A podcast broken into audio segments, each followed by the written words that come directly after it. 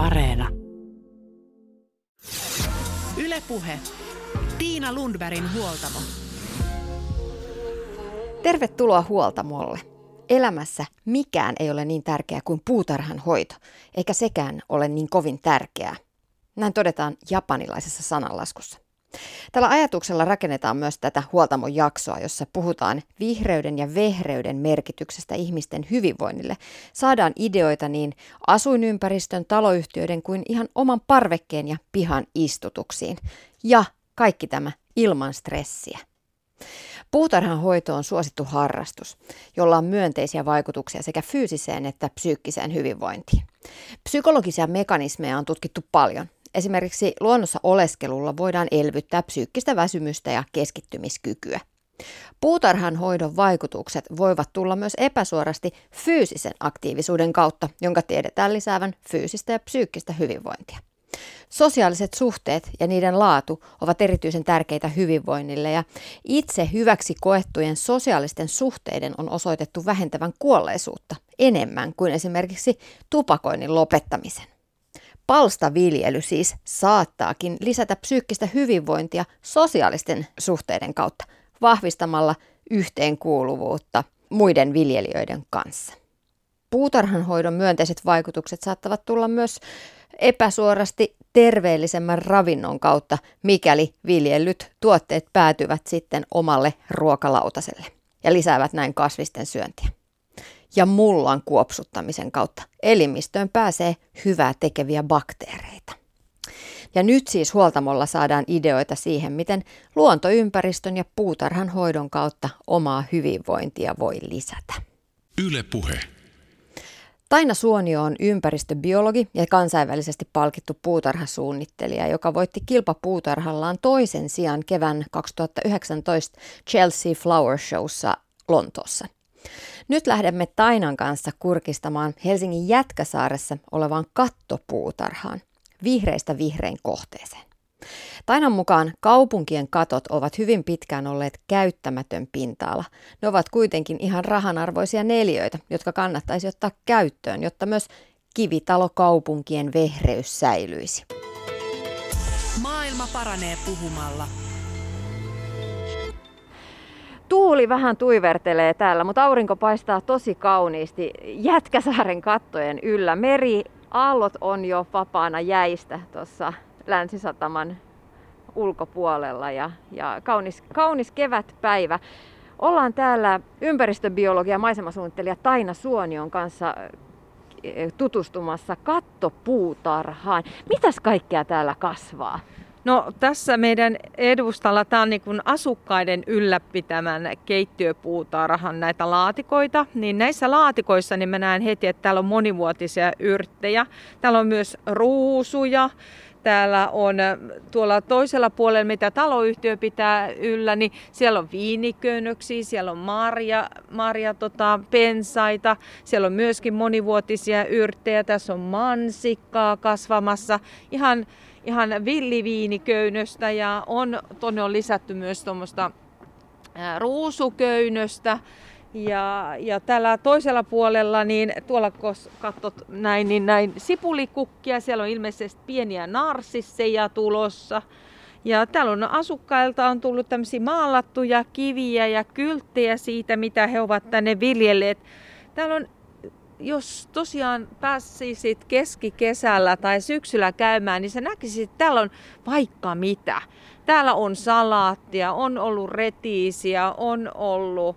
No, täytyy sanoa, että täällä varmaan kasvaa vaikka todellakin sellaisia lajeja, mitä ei uskoiskaan, että voisi menestyä. Tuolla muun muassa vähän pidemmällä kun mentäisiin, niin siellä kasvaa mesimarjaa, siellä kasvaa raparperia ja, ja täällä tämä tämmöinen paratiisi kattojen yllä kyllä.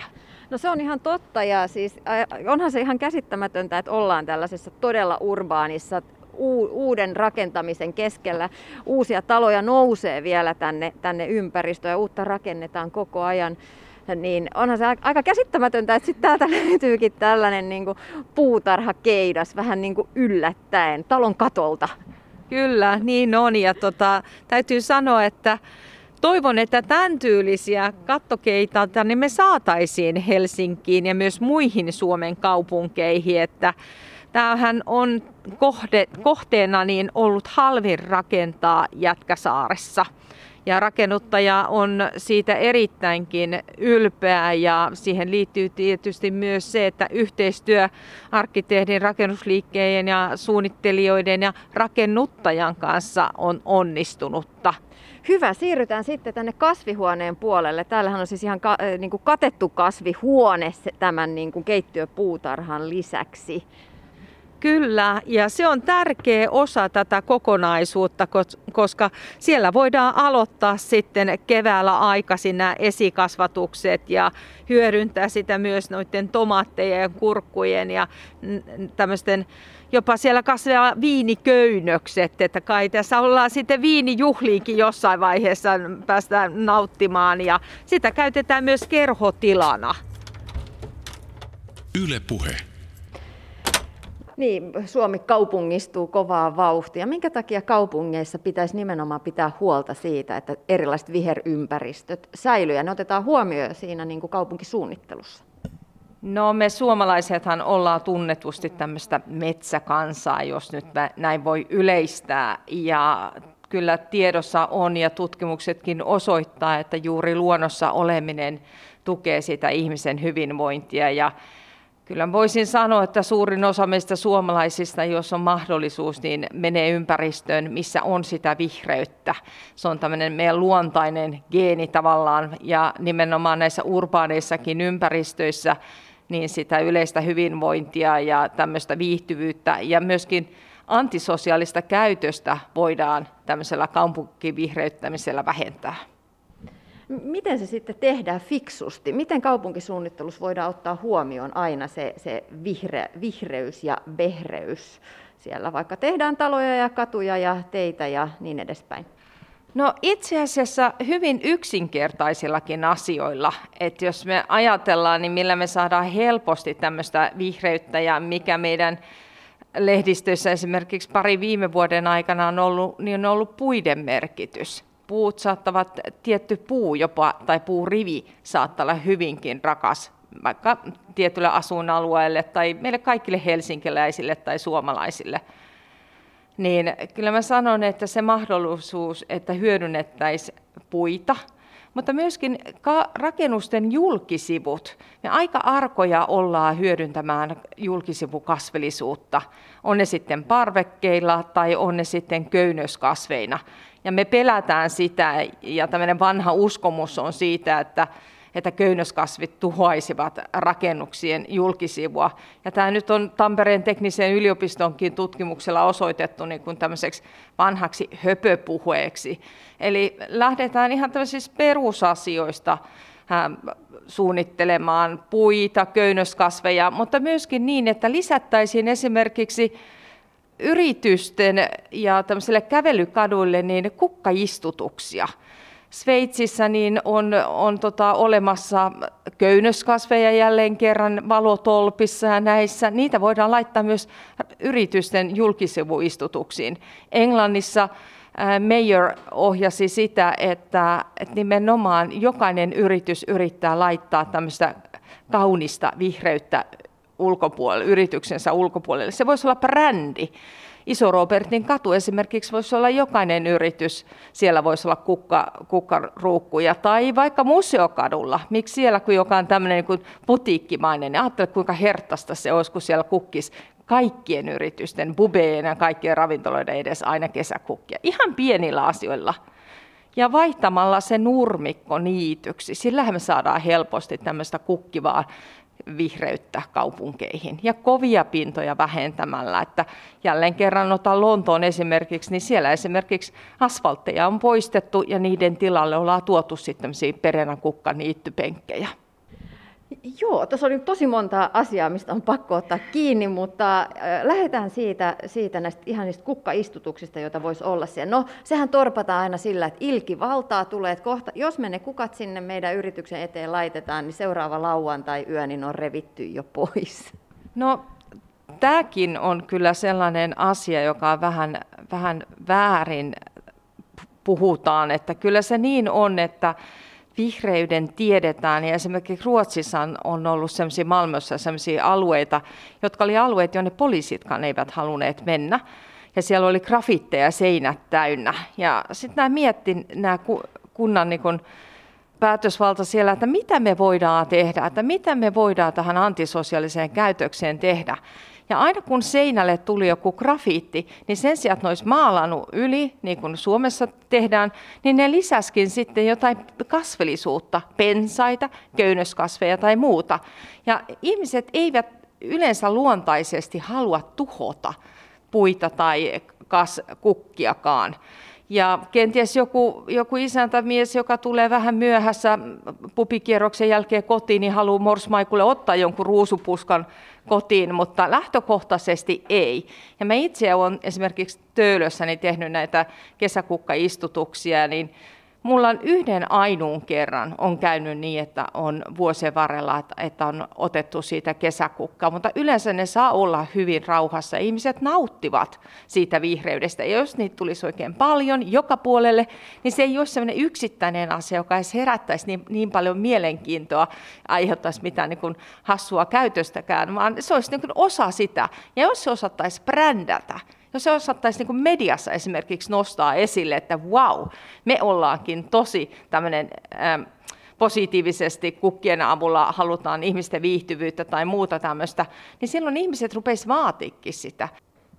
Niin, aivan, aivan mahtava ajatus. Tässä lähtee niin kuin luovuus kukkimaan myös täällä päässä. Niin, niin sitä voisi ajatella jopa, että se olisi niin kuin, meillä on jouluikkunoita, erilaisissa yritykset järjestää tällaisia, mihin lapset tulee vuosi toisensa jälkeen katsomaan. Niin vo, vo, miten hienoa, että se olisikin, olisikin joku tällainen niin kuin kesä, kesäkeidas, mitä voisi sitten käydä, käydä tota tutustumassa vuosi toisensa jälkeen ja vähän erilaista. Tässä on mahdollisuuksia myös niin kuin tehdä, kunhan löytyy niitä oikeita ihmisiä ja oikeita ideoita.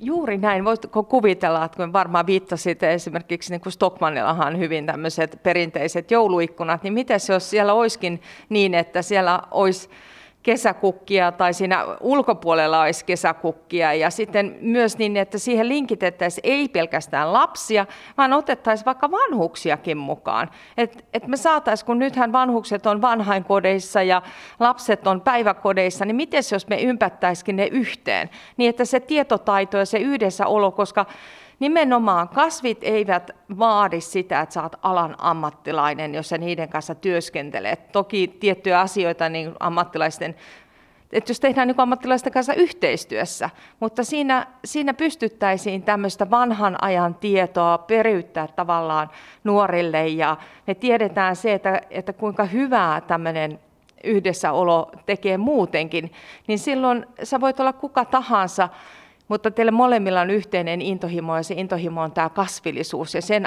kautta tuleva niin kuin positiivinen hyvä, hyvä olo. Ja varsinkin, jos me saataisiin, mikä mun mielestä niin kuin kaupunkiympäristöstä puuttuu, on tämän tiedon levittäminen. Minkä takia meillä on bussipysäkeillä niin on, on, on paljon sellaista niin, kuin, niin sanottu joutotilaa. Miksi me ei hyödynnetä bussipysäkkeen kattoja esimerkiksi, että ne olisi niittykattoina. Ja, ja sitten siellä olisi bussipysäkillä joku, joku tietoinfo siitä, että, että mitä siellä katolla kasvaa ja minkä takia niin kuin pienikin vihreyttä olisi, olisi niin kuin tärkeää ja miten se vaikuttaa ei pelkästään niin kuin ihmisten hyvinvointiin, sen esteettisen, nä- miten ne näkevät, vaan myöskin, että sillä voidaan tukea jotain uhanalaisia lajeja, on ne sitten kasveja tai muita pölyttäjiä tai muita ja puuttua kenties jopa tämmöisiin ongelmiin kuin hulevesiongelmiin. Jokainen pieni pläntti, vihreä pläntti on merkityksellinen.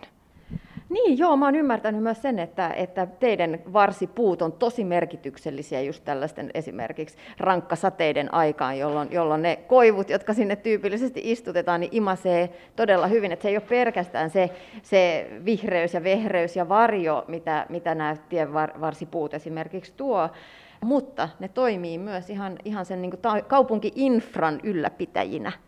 Kyllä, näin on. Ja, ja tota, tietenkin herää sitten huoli siitä, että miten puiden juuristot aiheuttaa, että tukkiiko ne sitten tämmöisiä infrarakenteita ja näin, mutta siinä kun yhteistyössä tehdään ympäristöbiologia ja maisemasuunnittelijoiden kanssa, niin nämä ongelmat on ratkaistavissa.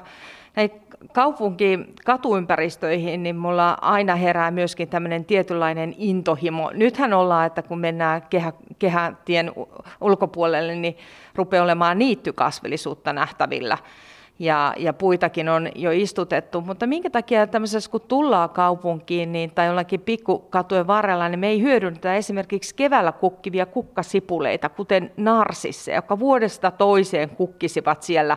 Ja olisi heti semmoinen kiva viesti siitä, että nyt on kevät.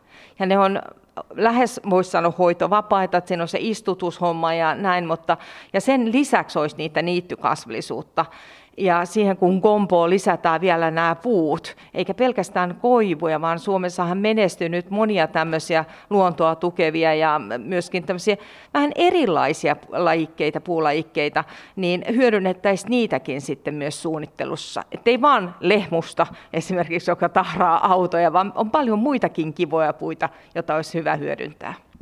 Juu, ja tuo narsisiidehän oli aivan loistava, täytyy ottaa käyttöön se siinä oman pensasaidan viereen, saa iloa sinne naapureille asti. Sitten otetaan käsittelyyn nimenomaan tämä kysymys näistä köynnöksistä, joita voisi istuttaa sitten sinne julkisivua vähän pehmentämään. Niin kuin sanoit aiemmin, Taina Suonio, niin suuri pelko on se, että kun se on se villiviini siellä, niin se, se menee sitten talon rakenteisiin ja sitten se on sitten huono homma ja talon loppukohta edessä. Tampereella on tehty tutkimusta tästä asiasta. Millaisiin johtopäätöksiin on tultu?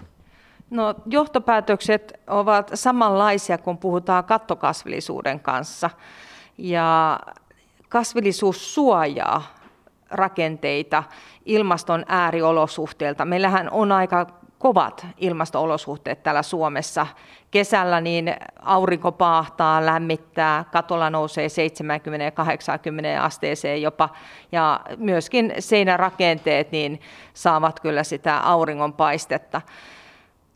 Ja toisaalta myöskin sitten talvella, meillähän on erittäin kylmä, on pakkasta reippaastikin, saattaa olla nämä meren tai järvien olosuhteet siinä ympärillä, niin kasvillisuus toimii tämmöisenä eristävänä rakenteena. Ja nämä tulokset tosiaan, mitä me on, on tai Tampereen tekninen yliopisto on saanut, niin tukevat sitä samaa löydöstä, mitä näillä kattokasveilla on, eli suojaa näitä pintoja, rakenteiden pintoja, kunhan se on toteutettu oikein. Eli siinä justiin on hyvä huomioida se, että se kasvillisuus ei ole kiinni siinä seinässä, vaan pyritään siihen, että se olisi semmoinen 10-12 senttiä, se vaikka ritilöillä tehdään.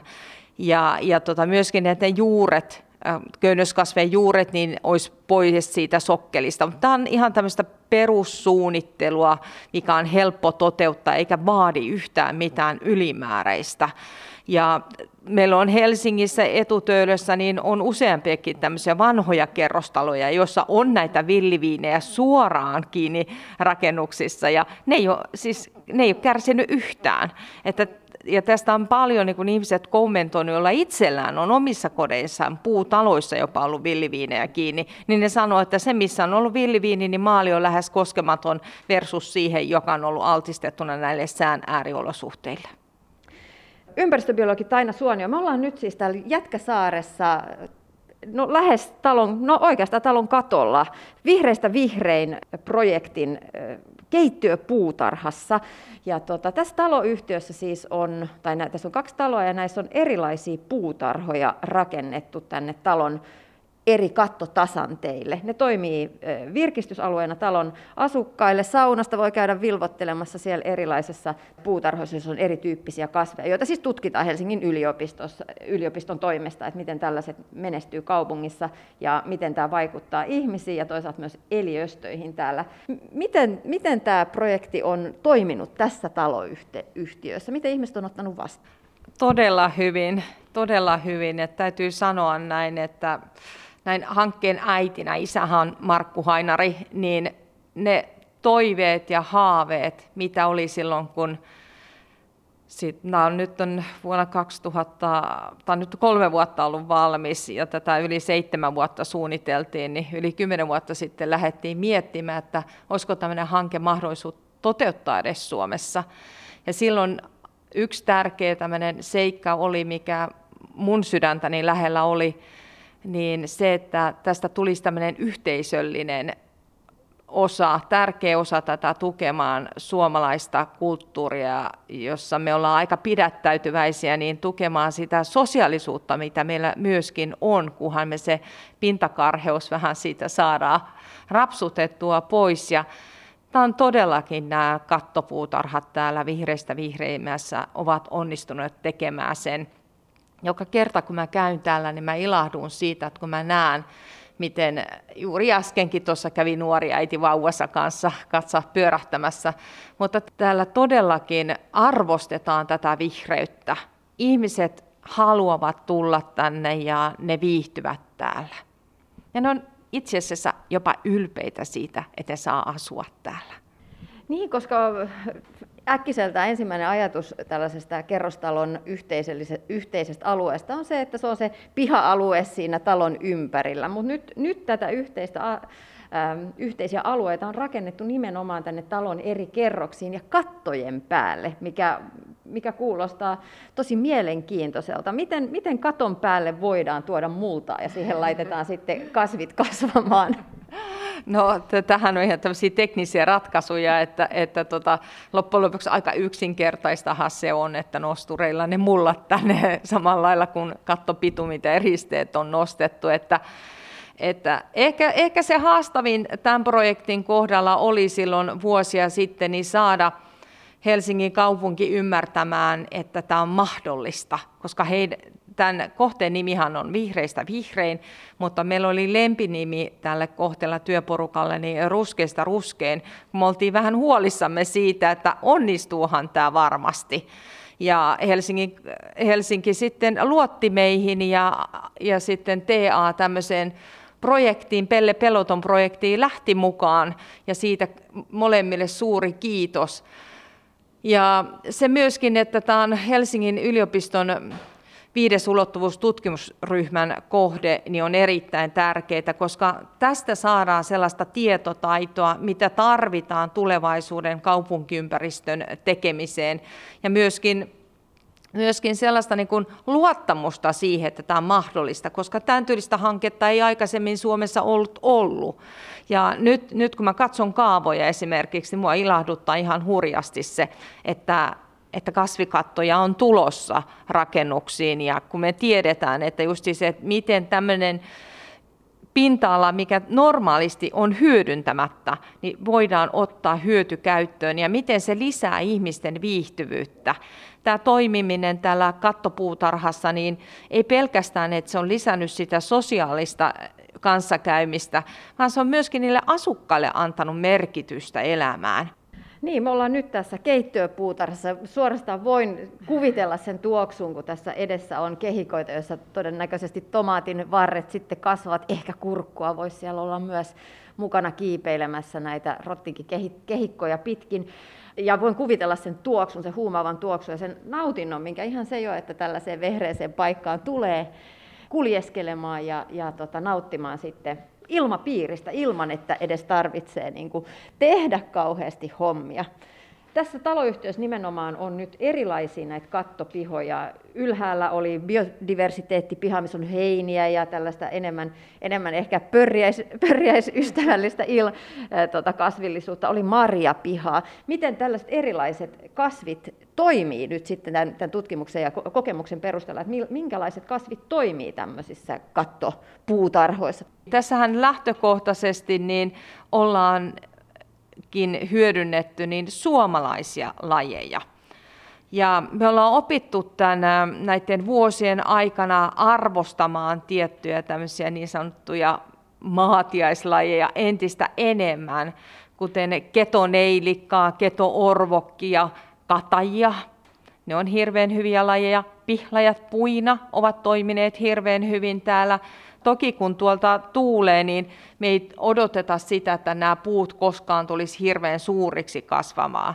Että tämä rajoitettu kasvualusta ja myöskin nämä äärevät olosuhteet tästä meren ympärillä tekee sen, että ihan kaikki lajikkeet ei menesty.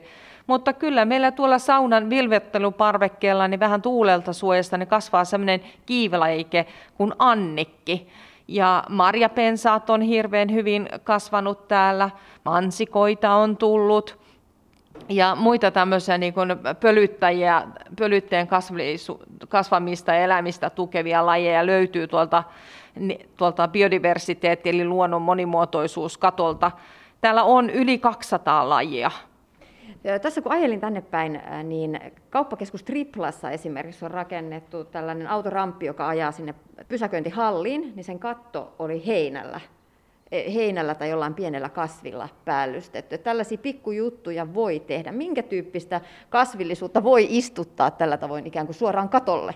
No ihan suoraan katollehan ei voi mitään kasvillisuutta laittaa, vaan kyllä siinä periaatteessa pitää aina huomioida tämmöisiä seikkoja kuin, että painorajoituksia, mikä on katon kaltevuus, ää, sitten myöskin tämä veden poisto. Ja tämmöisillä kattopuutarhoilla, niin kuin me nyt ollaan, niin suosituksena on yleensä, että siellä on kolminkertainen tämmöinen veden eristys. Ja vähän riippuu siitä, mitä kasveja sulla on siellä, niin se vaikuttaa rakenteisiin.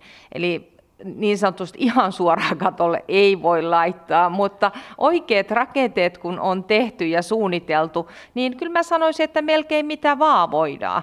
Mutta tässä kohtaa jälleen sanoisin, että ehdottoman tärkeää on, että me mietitään enemmän enemmän, mitä kasvillisuutta me niille katoille laitetaan. Hyödynnetään kotimaisia lajeja me tiedetään silloin, että ne tukee Suomen luonnon monimuotoisuutta ja siihen liittyviä sitten muuta luontoa. Ympäristöbiologi, maisemasuunnittelija Taina Suonio, jos nyt jossain herää kipinä siihen, että oi, että olisi ihan mahtavaa saada tänne meidänkin kotiympäristöön, meidän lähiympäristöön, meidän taloyhtiöön lisää vehreyttä. Tällainen katto puutarha on täysin ainutlaatuista melkein Suomessa tällä hetkellä vielä. Niin miten, miten voitaisiin niin vanhoihin pihoihin, vanhoihin taloyhtiöihin tuoda tätä samaa fiilistä? Ihanaa, että sä toit tämän kysymyksen esille. Mä oon niin onnellinen, kiitos. Retrofitting on se sana, mitä nykyisin Euroopassa käytetään jo enemmän. Ja mä oon itse ollut Lontoossa tämmöisessä Panteknikon hankkeessa ihan tuo suur, suurlähetystöalueella tekemässä tämmöistä kattopuutarhaan, johon linkitettiin sitten myös ravintolatoiminta. Ja nimenomaan meidän pitäisi miettiä sitä, että jos taloyhtiön on tulossa niin sanottu linjasaneeraus tai katton tätä vesieristystä pitää korjata, niin voitaisiinko siinä yhteydessä ottaakin ne kattopinnat asukkaiden käyttöön? Tai jos ei pystytä tämmöisiä ihan samanlaisia kuin täällä vihreistä vihreimmästä näitä kattopuutarhoja luomaan, niin voitaisiinko niille kumminkin kenties sitten laittaa tämmöisiä niittykasvillisuutta esimerkiksi ja näin vihreyttää sitten sitä ympäristöä. Ja niitä niittykasvillisuutta niin on hirveän helppo toteuttaa esimerkiksi taloyhtiöiden autokatoksien päälle, muiden marastorakennusten päälle, ja ne ei yleensä vaadi mitään rakenneinsinööriäkään siihen mutta sitten jos me lähdetään tekemään tämmöisiä kattopuutarhoja, niin silloinhan pitää saada apua jo tämmöisestä rakenneinsinööreiltä ja arkkitehdiltä, jolloin varmistetaan se, että ne rakenteet kestää sen ylimääräisen painon, mitä kasvualustasta ja kasvillisuudesta tulee. Ja se on todellakin helppo tapa tukea luonnon monimuotoisuutta, lisätä sitä urbaaniin kaupunkiin tai taajama-alueellekin semmoista vihreytystä. Ja miksei jossain saaristossa tai muualla, jos sä haluat vähän naamioida sitä mökkiä tai rantasaunaa, niin miksei myös tämmöiseen ympäristöön sitten hyödynnetä sitä se, tämmöistä kattokasvillisuutta siihen vihreyttämiseen? No entä sitten, jos, jos kattokasvillisuus tuntuu vielä liian radikaalilta siinä taloyhtiön ympäristössä, niin miten sitten muuten voi sinne lisätä sellaista yhteisöllisyyttä ja, ja vehreyttä näiden tavallisten taloyhtiöiden pihoille. Yksinkertaisin keino on kenties unohtaa se nurmikon jatkuva leikkaaminen ja ainakin osittain päästää sinne niittykasvillisuutta tulemaan. Meillähän, kun me ollaan tämmöinen vanha agrikulttuuri, niin meillä on ollut tämmöisiä ihania luontaisia todella kauniitakin kasveja, kissankelloja, ketoorvokkeja ja päivänkakkaroita ja näitä, mitä ei valitettavasti niin paljon nyky tämmöisessä kaupunkisuunnittelussa näy. Mutta jos me jätettäisiin ne nurmikot leikkaamatta ja rikottaisiin pintaa vähän ja laitettaisiin tämmöistä niittykasvillisuutta sinne kasvamaan, niin me saataisiin, voisi sanoa, että lähes ilmaista tämmöistä vihreyttä ja luonnon monimuotoisuutta tukevaa elementtiä. No toinen asia on sitten, tuossa aikaisemmin puhuttiin, niin hyödyntämällä puita. Ja meistä monet varmaan kokee esimerkiksi pajut vähän tämmöisenä roskapuina, mutta esimerkiksi raita on hirveän tärkeä puu keväällä monellekin pölyttäjälle, monelle lajille, koska se on ensimmäisenä kukassa. Ja miksei sitä voi sijoittaa tavallaan, ei ehkä siihen paraatipaikalle, mutta jonnekin muualle. Mulla esimerkiksi Chelsea Flower Show kilpapuutarhassa oli raita, joka kukki sen showviikon aikana aiheuttaneet. Siellä oli sitten sitä kukkapölyä. Ja sen sijaan, että mä olisin hävennyt sitä, niin mä nostin tämän faktan siitä, kuinka tärkeä tämä puu on luonnon monimuotoisuudelle, niin muun muassa BBCin haastatteluissa esille. Ja autoin ihmisiä ymmärtämään, että pienellä asialla on suuri merkitys. Toinen asia, mikä, tai, tai itse asiassa kolmas asia, millä me voidaan lisätä luonnon monimuotoisuutta aika helpostikin, niin on myös unohtaa se liikasiisteys puutarhoissa – Eli ei joka ikistä niin sanottua rikkaruohoa nypitä pois, vaan esimerkiksi äh, päivän, päivän kakkarat ja leskenlehdet ja voikukat, niin jätetään rauhaa. Jos, jos sä itse seuraisit sitä, että kuinka paljon pölyttäjiä tai, tai pistiäisiä esimerkiksi käy noissa äh, voikukissa, niin sä ymmärtäisit, että kuinka tärkeä se on. Ja mä opin myöskin tämmöiseltä kasvikurulta, Suomen kasvikurulta, että voikakkalajejahan on itse asiassa aika paljon Suomessa, ja niitä voi jopa hyödyntää salattiin. Kaikki lehdet, ei, että se pitää oppia tuntemaan, mitkä lajit on niitä sopivia, mutta voin sanoa, että pihalla kun pihalla varmasti kasvaa sellaisia. Ja yksi tärkeä asia on myöskin, mitä, mikä tota, mitä voitaisiin hyödyntää, niin on nokkoset. Meillä on tämmöinen viharakkaussuhde nokkosiin, mutta nokkosethan keväällä on mitä parhainta herkkua ja niitä voi kuivattaa ja pakastaa myöskin ja käyttää lettuihin tai tehdä pinaattien sijasta niin keittoa niistä. Ja nokkosperhosethan on riippuvaisia siitä, että niitä nokkosia löytyy. Ja jälleen kerran tämmöiselle ehkä ei aina niin aktiivisesti omaa pihaa pääse myöskään huoltamaan, niin me vähennetään stressiä ja lisätään hyvinvointia tämmöisillä pienillä askeleilla, kun me tavallaan ymmärretään se, että vaikka me ei niitä rikkaruohoja koko ajan nyppimässä, tai, tai lannottamassa tai muuta, niin me tuetaan luonnon monimuotoisuutta, me lisätään äh, tota, meidän omaa viihtyvyyttämme ja me opitaan samalla luonnosta. Ja me nähdään myöskin, että miten luonnon tämä kiertokulku, eli vuoden ajat vaikuttavat tiettyjen lajien menestymiseen ja miten se tavallaan aaltoilee myöskin, että vaikka sul, ei siellä joka vuosi niitä samoja lajeja siellä – pihalla löydy, vaikka sä jättäisit, vaan luonto itse muokkaa ja vahvemmat lajit ottaa sitten vallan myöskin sieltä, sieltä tietyistä paikoista. Että mä antaisin suomalaisille ihan lämpimän suosituksen siihen, että älkää stressakko sen pihan jynsäämisen kanssa, vaan nauttikaa siitä ja kutsukaa sitä luontoa sinne pihanne. Välttäkää vieraslajeja, välttäkää liiallista lannottamista – Minkä takia sammalta pitää esimerkiksi lannottaa? Silloin kun mä opiskelin Pohjois-Irlannissa maisemasuunnittelijaksi, niin mun kurssijohtaja Claire Woods kävi Suomessa ja mä sitten vähän häpeilen sanoin, että kun meillä mun pihalla on tätä sammalta, niin sanoin, että hei kuule Taina, ajattele vaan, että se toimii hyvänä taustana sun kukkapenkeille. Se on vihreä raami sun kukkapenkeille, joka ei vaadi sulta juuri mitä, älä stressaa. Niin tämän sama viesti mä haluaisin sanoa myös kaikille muillekin, että antakaa sammalteen tulla, että no Japanissakin suurta tämmöistä arvostettua, ää, os, arvostettu osa tämmöistä kaupunkivihreyttämistä. Ja meillä on täällä muuten Helsingistä Meilahdessa, niin on tämmöinen puolen hehtaarin sammal kasvikatto. Se on myöskin tämmöinen tutkimuksellinen osa tätä meidän tutkimusryhmän kohteita ja siellä on ollut todellakin hieno nähdä, miten sammalkin elää ja muuttuu riippuen onko kuiva kesä vai onko sateinen syksy ja vähän mille, mihin suuntaan se katto on, että onko se aurinko vai onko se varjo, niin ihan tämmöisenkin seuraamisesta, niin varsinkin nyt korona-aika, jos me mietitään, niin ihmiset varmasti saa hyvää mielihyvää seuraamalla luontoa ja miten se muuttuu ja miten se kehittyy, niin kyllä nämä kattokasvit ja tämmöinen kaupunkivihreytys, niin sen arvo varmaan tulee korostumaan näiden tämän kokemuksen jälkeen, mitä meillä nyt on ollut, niin entisestään. Joo, mä luulen, että nimenomaan tämä koronapandemia ja se, että ihmiset ovat olleet kotona siellä omassa kotiympäristössään, niin on alettu tarkkailemaan ja katselemaan sitä luontoa ja sitä omaa ympäristöä vähän eri silmin myös, koska ei olla, ei olla sitä 8-10 tuntia poissa, poissa sieltä, vaan se luonnon ja oman, oman pihan ja lähiympäristön merkitys on varmastikin kasvanut.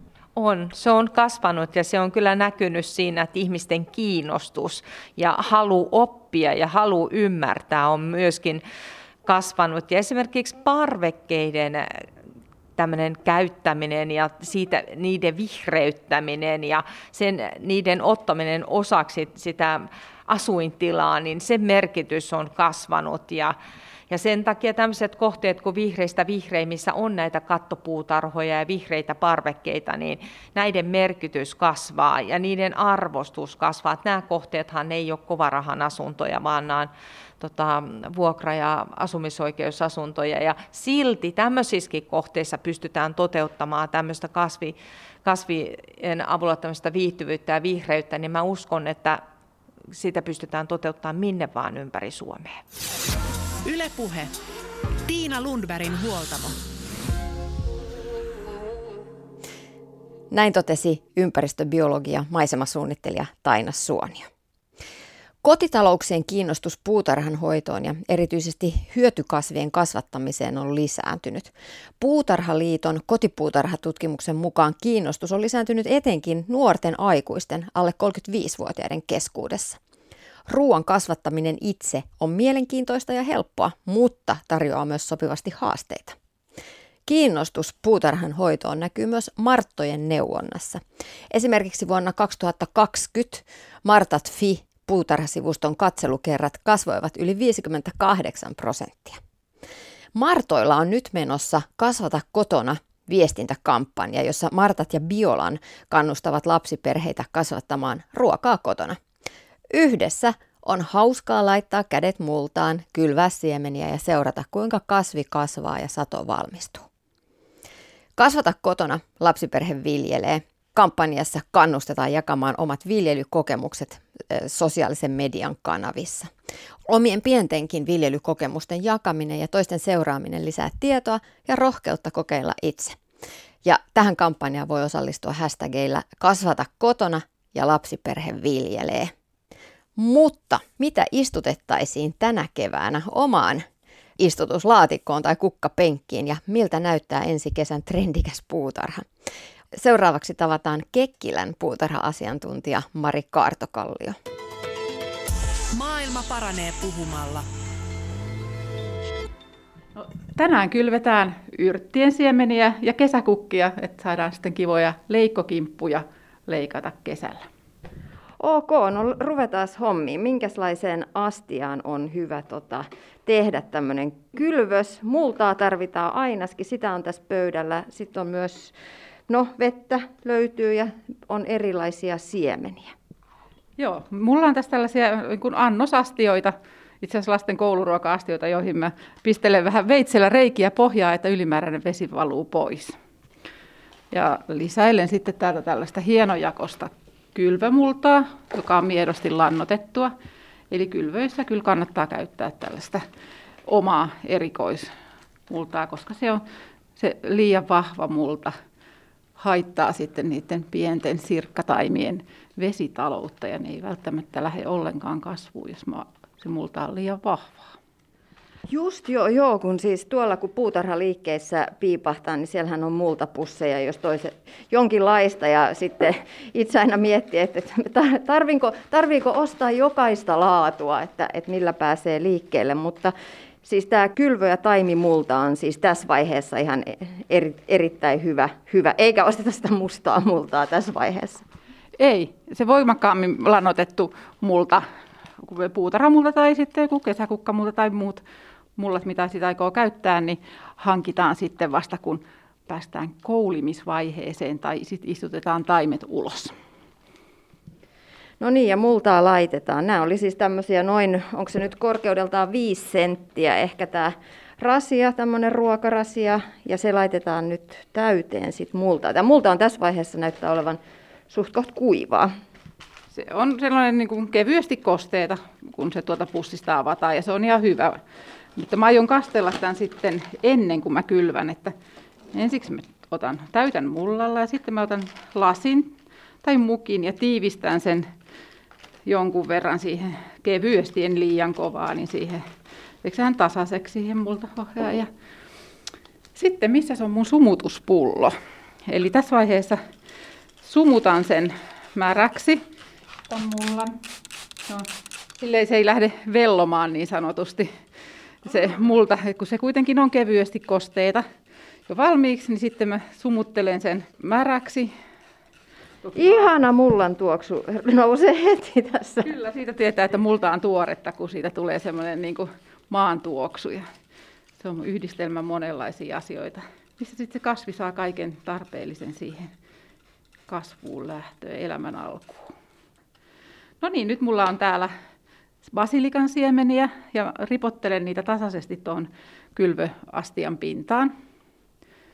Basilikat kannattaa kylvää tällä hyvissä ajoin, samoin persiljat, niin niitäkin aion laittaa tuohon kasvamaan. Ja ne kun tässä sitten itää tämän tämmöisen tässä ruokarasiassa, niin sitten kun mennään siihen pisteeseen, että niitä voidaan ruveta siirtämään isompiin ruukkuihin ja ulos, niin otan sellaisia tuppaita siitä, että en, en rupea taimi kerrallaan niitä sitten istuttamaan vaikka persiljaa, vai sellaisina tuppaina sitten irrottelen niitä.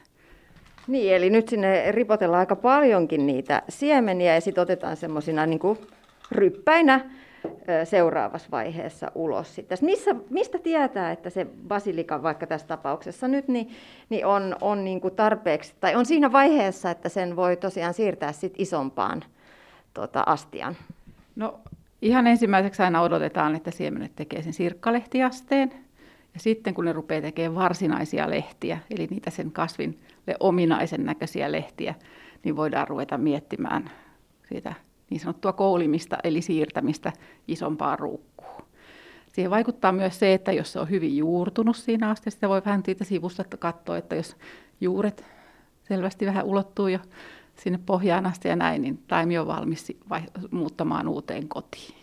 Ja siihen menee, eli uuteen multaan. Ja siihen voi käyttää kyllä tätä samaa kylvöä taimimultaa siinä vaiheessa. Ja se laitetaan sitten isompaan ruukkuun ja irrotetaan se tupas. Esimerkiksi lusikalla mä itse irrottelen näitä vähentosia yrttien taimia hyviksi tuppaiksi. Persiljat saatan sitten viedä ihan suoraan ulos. Yrteissä on se, että niillä on suhteellisen pitkä se osalla näistä, esimerkiksi just basilikalla ja persiljalla, että kestää suht kauan, että ne vahvistuu ja voimistuu. Niin nyt on hyvä aika laittaa tässä kohtaa basilikat kasvamaan, koska nehän ei kestä kylmää. Ja ne siirretään ulos vasta siellä kesäkuun puolella, niin tässä on niille hyvin pari kuukautta aikaa voimistua. Eikä kannata hätäillä siinä siirtämisessäkään, niin saa tuossa astiassa ihan näyttää jo sieltä pieniltä basilikoilta ennen kuin ryhdytään toimimaan. Siellä on yrttirasia var, valmiina sitten. Mitäs laitetaan toiseen rasiaan? Se oli, onko siellä rasia. tomaatteja? Joo, tomaatti mä laitan sitten vähän tällaiseen kannelliseen rasiaan, mutta nyt mä aion laittaa tähän kehäkukkia. Aa. Ja siinä onkin sitten toinen niksi, eli mä oon kerännyt, mulla on palsta, jossa mä kasvattelin kukkia, koska vihannesten kanssa sekasin iloisesti. Niin nyt mä aion tehdä tänä vuonna niin, että mä teen tällaisen niin sanotun varhaiskylvön taimirasioihin. Kehäkukkia aion laittaa, kosmoskukkia ja sitten jotain tuosta malvikkia. Niin täytän näitä tällaisia näitä rasioita mullalla. Pistän suht paljon siemeniä siihen. Vähän painelen siihen pintaan, kosteeseen mullan pintaan. Laitan pikkusen siihen ohuen kerroksen multaa päälle ja sumutetaan taas. Noin. Ja sitten otankin seuraavan rasiaa ja kylvän siihen toista kukkalaatua. Ja mitä mä sitten aion tehdä näille rasioille, niin mä siirrän nämä parvekkeelle odottamaan jo ihan ulos. Eli että ne saisi näissä rasioissa ihan rauhassa lähteä kasvamaan. Ja tämähän olisi voinut, voi tehdä nyt tälle ihan kevät-talvella kylvää jo joitain kesäkukkalaatuja, niin sanottu kylmäkylvö on kyseessä. Eli joko parvekkeelle tai sitten nämä voisi viedä jo ihan sinne palstalle vähän peitellä lumeen ja antaa niiden odottaa siellä. Tässä rasiassa ne lähtee nopeammin kasvamaan. No helppo siinä nähdä ja sitten kun on maa parannettu siellä, niin sitten ne voi siihen sopivaan kohtaan istuttaa. Tätä kannattaa kokeilla. Ei vie tilaa ikkunalaudalta. No joo, se on kyllä näissä puutarhahommissa, istutushommissa se ongelma, se liian vähäinen ikkunalautatila varmaan kaikilla, kaikilla harrastajilla, jos ei sitten löydy, löydy jo ihan sellaisia valmiiksi rakenneltuja tiloja, mutta ainakin meidän taloudessa niin pelargonit täyttää hyvin tehokkaasti nuo ikkunalaudat, kun ne sieltä kellarista tuodaan sitten talvehtimisen jälkeen. Mutta tästä mun piti vielä kysyä, Mari Kaartokallio, eli siis nämä oli viime kesänä olit ottanut jo näitä siemeniä niistä viime kesän kasvaneista kukista. Tämähän on ihan superekologista, että itse, itse tuottaa siemenet. Kyllä, ja mä valitsin nimenomaan niitä omista kehäkukkapenkistä niitä, joista mä tykkään eniten, niitä tummasilmäisiä ja sellaisia vähän suosikkeena tämän sen oma sekoitus sitten siellä lempivärejä, että tässä pääsee sitten vähän vaikuttamaan. Ja niitä tulee todella paljon niitä siemeniä. Nythän mulla on tässä tämmöinen pari desiä siemeniä ja en tiedä, aion jakaa näitä ystäville, koska ei mun pienelle palstalle mahdu nämä kaikki millään. No entäs jos nyt ei ole sitten viime kesänä muistanut tai ehtinyt tai ymmärtänyt kerätä niitä siemeniä? No nyt on kaupat täynnä ihania, ihania siemeniä. Ja verkkokaupoissa on vaikka kuinka paljon, eli puutarhamyymälät myy myös verkkokaupoissa siemeniä, jos ei sinne nyt arvaa lähte. Ja sieltä vaan valitsemaan. Ja sitten ensi vuonna, mikä pärjää hyvin, niin sitten keräät siitä oman siemensadon. Ja se kerätään siinä vaiheessa, kun on se selvästi ruskettuneita ja kypsän olosia, ettei liian ja semmoisia vähän kovettuneita. Eli kyllä niistä huomaa, kun siemenet on kypsiä. Et tomaateista moni on aloittanut jo aikaisemmin, mutta mulla itselläkin mä kasvatan parvekkeella tomaatteja. Niin mä aloitan yleensä vasta tässä pääsiäisen aikaan, että ne ei sitten venyisi ne taimet liikaa. Ja odottelen sitten ehkä vähän pidempään sitä sadon tulemista, mutta että jos et vielä ehtinyt laittaa tomaatteja, niin ei haittaa, voit vielä laittaa. Ja jos tuntuu siltä, että haluat vähän aikaisemmin satoa, niin sitten puutarhamyymälästä valmis taimi, jota alat hoitamaan. Mä aion nyt kylvää mun sellaiset ihanat, mä oon saanut työkaverilta aikanaan sen ihanan vaalean punaisen pinkin, tuollaisen kirsikkatomaattilajikkeen siemeniä. Se tietenkin aina vähän risteytyy siellä parvekkeilla, mutta ne aika hyvin säilyttää ne ominaisuudet ja lapset tykkää niistä valtavasti. Nyt mä aion kylvää niitä tuollaiseen minitomaattirasiaan muutaman siemenen. Parvekkeelle ei mahdu valtavasti, niin mä en kasvata sen takia kovin paljon taimia. Niin ja nimenomaan tällainen uusiokäyttö tässä kohdassa on huima, hyvä juttu. Eli nyt, nyt otettiin tällaisen minitomaattirasion. No, näitä muovirasioita, joita tulee niin kuin kilokaupalla, jos kaupasta käy ostamassa vaikka viinirypäleitä tai, tai sitten näitä minitomaatteja, tomaattirasioita. Niin näitä kannattaa käyttää sitten ehdottomasti näissä puutarhahommissa. Joo, näissä on se etu, että näissä on kansi ja näissä on valmis reikiä. Eli tässä on se ilmastointi valmis, että näissä näissä siemenet tuskin saa mitään sitten tauteja tai homeet ei iske tähän hommaan. Eli sitten muutama siemen. Tähänkään niin en laita kuin kuusi siementä tähän yhteen rasiaan, koska ettei sitten ole niin liikaa, liikaa niitä. Niin, ettei käy silleen kuin meille viime vuonna, kun ei oikein tiedetty ja ajateltiin, että laitetaan varmuudeksi vähän enemmän, niin tulikin 27 tomaatin tainta. Annoitko sä niitä tutuille, koska se, sehän on sitten se, että jos vähän tulee enemmän, niin se ei ole vaarallista, koska sittenhän niitä voi jakaa. Ja sehän on sitä, niin sitä kasvattamisen ilon jakamista. Kekkilän puutarha-asiantuntija Mari Kaartokallio, nyt, nyt jos katsastellaan jo tulevaa kesää, niin mitä sä sanoisit, millaisia puutarhatrendejä on, on nyt tulevalle kesälle luvassa? Mehän ollaan nyt tässä ihan trendin ytimessä, kun me kylvetään ja kasvat, isutetaan tai suunnitellaan omia taimia. Eli itse kasvattaminen, etenkin se syötävien kasvattaminen on sellainen asia, joka on nyt todella lyönyt läpi tämän poikkeusajan myötä. Toki se on niin kuin trendinä vahvistunut koko ajan, mutta nyt me ollaan nähty se Kekkilässä, että nyt se on niin kuin lyönyt todella läpi. Ja kaikki kynnelle kykenevät kasvattaa edes jotain omaa syötävää. Eikä se ole ihme.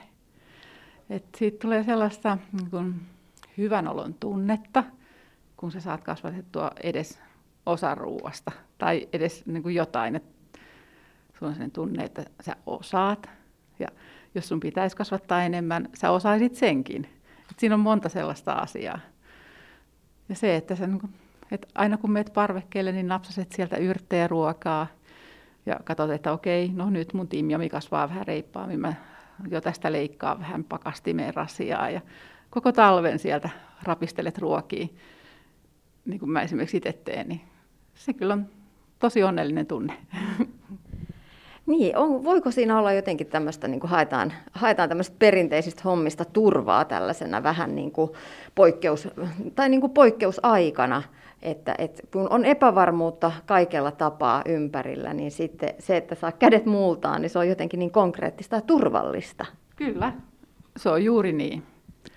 Ja se, että se on tutkimuksiakin ihan, että se myös niin kuin lisää fyysistä hyvinvointia, kun on tekemisessä maan, mulla ja kasvien kanssa. Eli se altistuminen eri siitepölyille, mullan mikrobeille ja tällaisille, niin se niin parantaa esimerkiksi tutkitusti lasten vastustuskykyä ja on varma, että sitä se tekee myös aikuisille. Että semmoinen niin kuin luontokosketus ja niiden kasvien hoitaminen monella tapaa. Et sulla on aina esimerkiksi iltarutiini, että menet parvekkeelle kastelemaan tai pihalle kasvi, kasvihuoneeseen tai käyt vähän katsomassa, että mitä on tänään tapahtunut puutarhassa. Niin onhan siinä jotain todella ihanaa. Niin, ja jonkinlainen muutos, trendin muutos on tapahtunut myös siinä, että aika monella me keski-ikäisillä on lapsuudesta ehkä muistoja niistä eh, porkkanoiden kitkemisistä ja, ja marjapensaiden tyhjentämisistä, ja ne ei ole ehkä hirveän lämpimiä muistoja, että siellä on enemmän niin kuin ahdistanut se homma. Ilo on ollut kaukana siinä vaiheessa, kun on, on pitänyt siellä kasvimaalla pakolla kyykkiä, mutta nyt kasvatetaan ja viljellään ilon kautta. Mistä siinä on kysymys? Se on vain yksinkertaisesti se, että kyllä se niin kuin tuo sitä onnea ja iloa. Eli mekin ollaan se Kekkilässä se vähän muutama vuosi sitten niin kuin havaittu se sellainen trendi ja se, että mikä on siinä oikeastaan tärkeintä, että miksi, miksi halutaan kasvattaa ja tehdään. Niin se on se ilo, ilon kasvattaminen ja se onnen kasvattaminen. Ja kun hoidat kasveja, hoidat tavallaan itseäsi. Eli ihanaa on, että ehkä niistä traumoista ollaan päästy yli. Ja mä uskon, että tälle nuorelle sukupolvelle ei edes niitä traumoja tuu, koska he itse hakee tietoa, selvittää, pyytää apua vaikka isovanhemmilta, että miten mä tämän saan tehtyä, jos ei omat vanhemmat ehdi, tai muuten vaan vaikka alkaa hoitamaan viherkasveja, pikkusen kysyy neuvoa kaverilta tai muuta. Ja olen itse kanssa huomannut tällaisen ilmiön, että se on jo aika nuorilla, että usein joku yläasteikäisetkin, kun oma tytärkin on kovin innostunut viherkasveista ja näin, että, että se innostus kumpuaa sieltä jo melko nuorista nuorista tällä hetkellä. Ja lapset tietysti on taas perheenä niin todella innolla mukana. No mikä merkitys sitten on tällaisen niin kuin visuaalisella ilmeellä? Että joo, toki on, on, se on nähtävissä trendeissä, että itse kasvatettu ruoka, se, että kokee sitä tunnetta, että, että osaan ja saan, saan kasvatettua sit itse sitä ruokaa. Se on myös niin kuin, ä, ilmastoteko, se, että tehdään itse, syödään lähiruokaa. Mutta mikä merkitys on myös sit sillä kauneudella ja visuaalisuudella ihmisillä? Sillä on tosi iso merkitys. Ja nyt kun ollaan todellakin entistä enemmän ollaan oltu kotona, niin se oma elinpiiri ja kodin laittaminen ja vaikka omien leikkokukkien leikkaaminen tai sen perenapenkin perustaminen vihdoin, niin siitä on tullut sellainen että nyt mä teen sen, mitä mä oon haaveillut pitkään.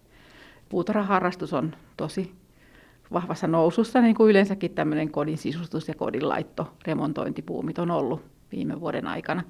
Ja me uskotaan kyllä, että tämä trendi jatkuu. Ja toivottavasti jatkuu sen ylikin, koska musta on ihanaa, että ihmiset on, moni on tavallaan uudelleen löytänyt sen pihan mahdollisuudet ja sen, että mä voin vaikka jookata tässä nurmikolla tai katetaan ruoka entistä useammin sinne terassille ja ihaillaan sitä puutarhaa ja tehdään niitä puutarhakierroksia ja ollaan ylpeitä siitä omasta kädenjäljistä, vaikka ruukusta tai parvekkeesta tai mistä vaan, mitä osaa tehdä. Ja siitä voi helposti vaikka sit jutella aidan yli naapurille, eli saadaan sellaisia niin kuin sosiaalisia pisteitä. Mä itse esimerkiksi onnistuin saamaan palsta viime keväänä, että mä olin jonottanut pitkään. Mun kevään ihan suorastaan tässä etätöiden lomassa pelasti se, kun mä juttelin siellä naapurin mummojen kanssa ja jaettiin kokemuksia ja tutustuttiin. Niin mulla oli todella kiva ke- ke- kevä, ke- kevät ja kesä siellä mun uudella palstalla. Palstoja, niin kuin entistä nuoremmat haluaa niitä. Et mullakin on ollut aina kodin lähellä palsta. Ja se on tuonut, niin kuin, kun kaupungissa asun, niin on tuonut kyllä todella paljon iloa. Ja nyt jopa nuoremmat sit haluaa niitä palstoja. Ja kasvattaa esimerkiksi vaikka ihania daalioita maljakkoon tai kehäkukkia ja muita leikkokukkia. Sitten siellä somassa sivussa voi olla vaikka mangoldia, pinaattia ja muuta tällaista niin smoothie-aineksia. Eli kaikki vaan iloisesti sekaisin ja aloittaa helposta. Että ainakin mun palsta on sellainen väri-ilotulitus ja siellä sivu, välissä on sitten vähän vihanneksia. Ja mä nautin siitä sekä silmillä että syöden ja perhekin tykkää. Ja kyllähän moni meistä kotipuutarhureista vähäisemmälläkin kokemuksella niin voi kertoa, että kuinka nautinnollinen ja ihana hetki on se, kun on kesäilta ja pikkusen ilta jo hämärtyy ja kosteus hiipii sinne oma, omalle palstalle tai oman puutarhaan ja saa tehdä sen viimeisen iltakierroksen ja katsoa, että miltä tämä maailma tänään näyttääkään. Kyllä, ja siinä niin kuin oikein harjaantuu nauttimaan pienistä iloista, mikä on kai se onnen lähde tässä elämässä. Eli näkee sen pienen muutoksen ja nauttii siitä ja on ihan rauhassa ja seuraa. Et siinä kai tässä niin kuin puutarhahoidossa on perimmiltään kysymys. Ylepuhe. Tiina Lundbergin huoltamo.